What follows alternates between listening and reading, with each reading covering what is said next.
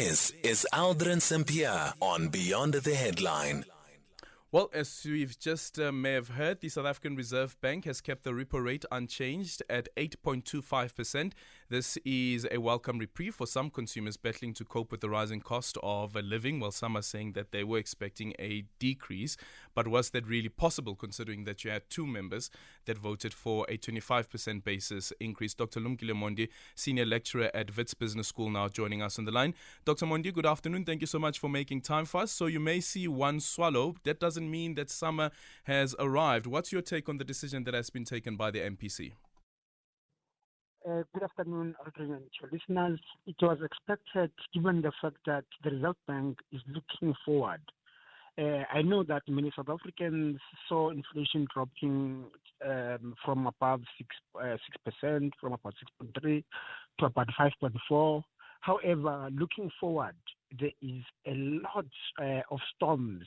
Firstly, the fact that you know with the high interest rate, we've been the Reserve Bank uh, accidentally has been able uh, to keep quite a lot of the foreign inflow into our country, which has been good for us uh, in terms of uh, repaying um, the the rent commit the sorry dollar commitments uh, externally, given how overborrowed South Africa is as a country, and therefore uh, any other uh, continuous decline, which people were expecting, may have had that, meaning that the cost of servicing that debt might have risen. And we know that from the Treasury, that Treasury is very worried that uh, the weaker government finances, the weaker economy, uh, is going to make it very, very difficult given the demand for investment and support for incomes from government, uh, from the public.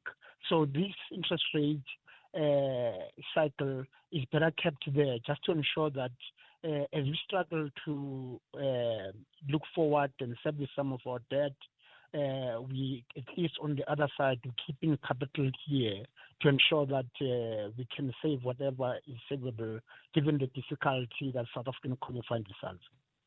Um, I was looking at uh, Jerome Powell's statement as well yesterday with um, with the decision that was taken by the U.S. Fed, um, which they also decided to leave um, their um, interest rate unchanged.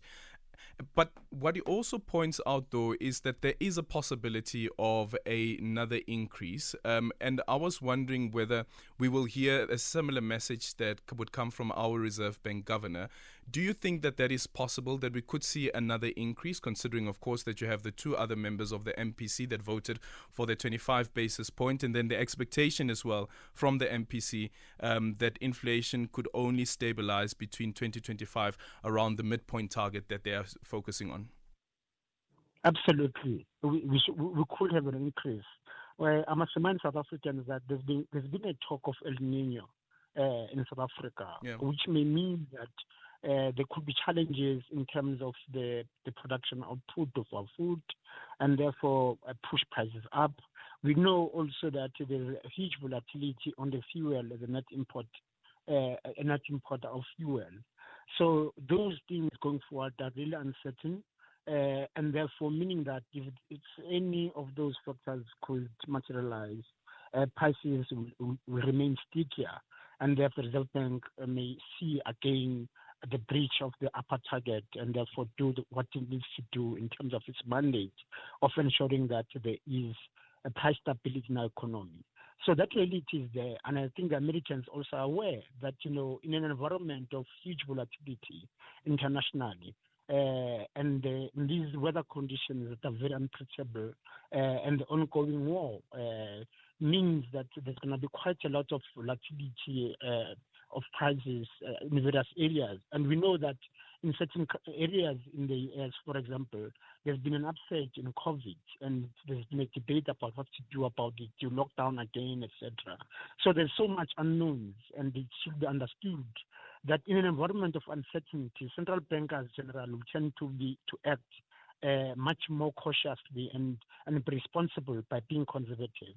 So I'm expecting our Reserve Bank to, to remain conservative despite the, the, the hardship within the South African uh, environment, particularly for middle class, who are faced with a high cost of savings their debt, but also having to uh, dig deeper uh, into their pockets because of state failure in various uh, areas where the, the local government is supposed to be supplying services and it cannot. Therefore, the middle class has to pay even for those, despite the taxes uh, uh, and despite the rates and taxes that they pay every month to our local government. Yeah. So it's that pressure really that uh, the consumer in South Africa is facing. And he does point out to um, the increase in um, in food prices and that it is expected to to further increase. However, though. He says that our focus is not on what borrowers want or what savers want, but what impact would this then have on economic activity? And is there a possibility at all that we could hit a technical recession soon? That possibility uh, will always be there in South Africa. Remember that our, our growth that we saw it was positive, but very dismal, uh, given that it's far below our population growth. And and going forward, uh, with all the problems that are taking place at our ports at Richards Bay, and the huge import splurge that we've seen by South Africans who are buying into renewable uh, assets uh, to try and, and, ensure that they can at least uh, protect themselves against the insecurity of energy supply.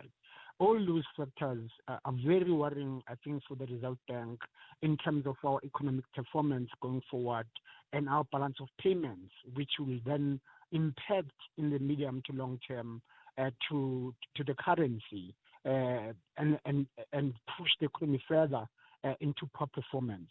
So these factors are very very worrying for the Reserve Bank, um, and and and and therefore that fear that the rising balance of payments gap uh, the, the, the the failure of export lines continue because of the Transnet issues uh, mean basically that the performance of economy uh, will continue to, to underperform and therefore um, leading to a negative growth rate as well as another one in the following quarter, which will mean that will be in a recession. So that's that's in those scenarios for South Africa are very real.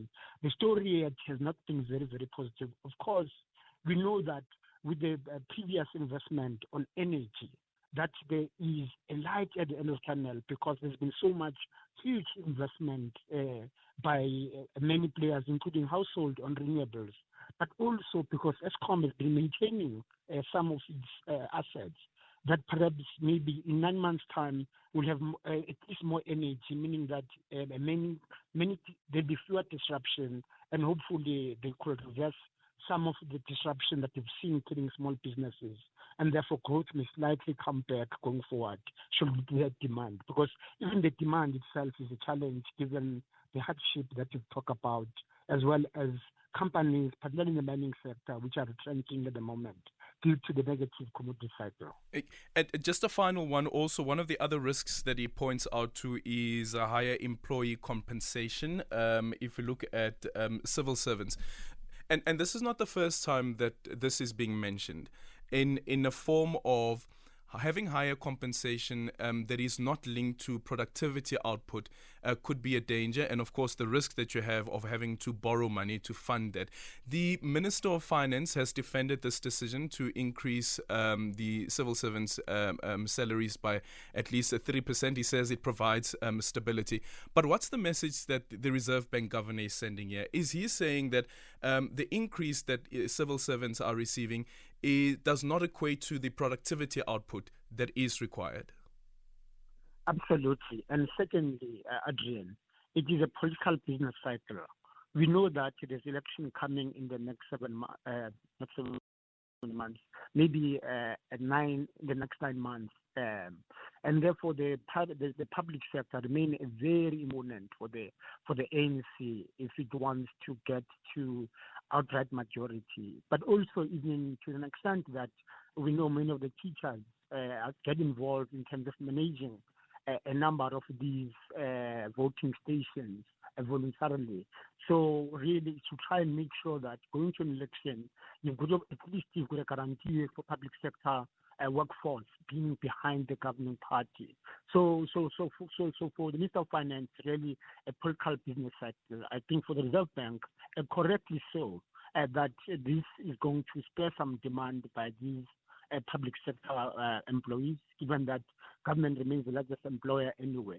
And in doing so, may push prices up and therefore may, may lead to inflation.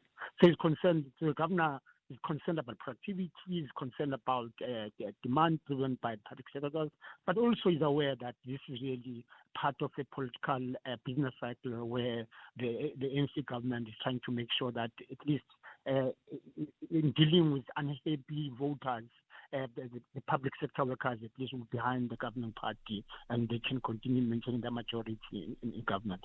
Oh, thank you so much for your time. Dr. Lumkile Mondi, the senior lecturer at the Wits Business School. 0614 You can drop me an X at Aldrin Sampear. And our studio line is 086 000 2032.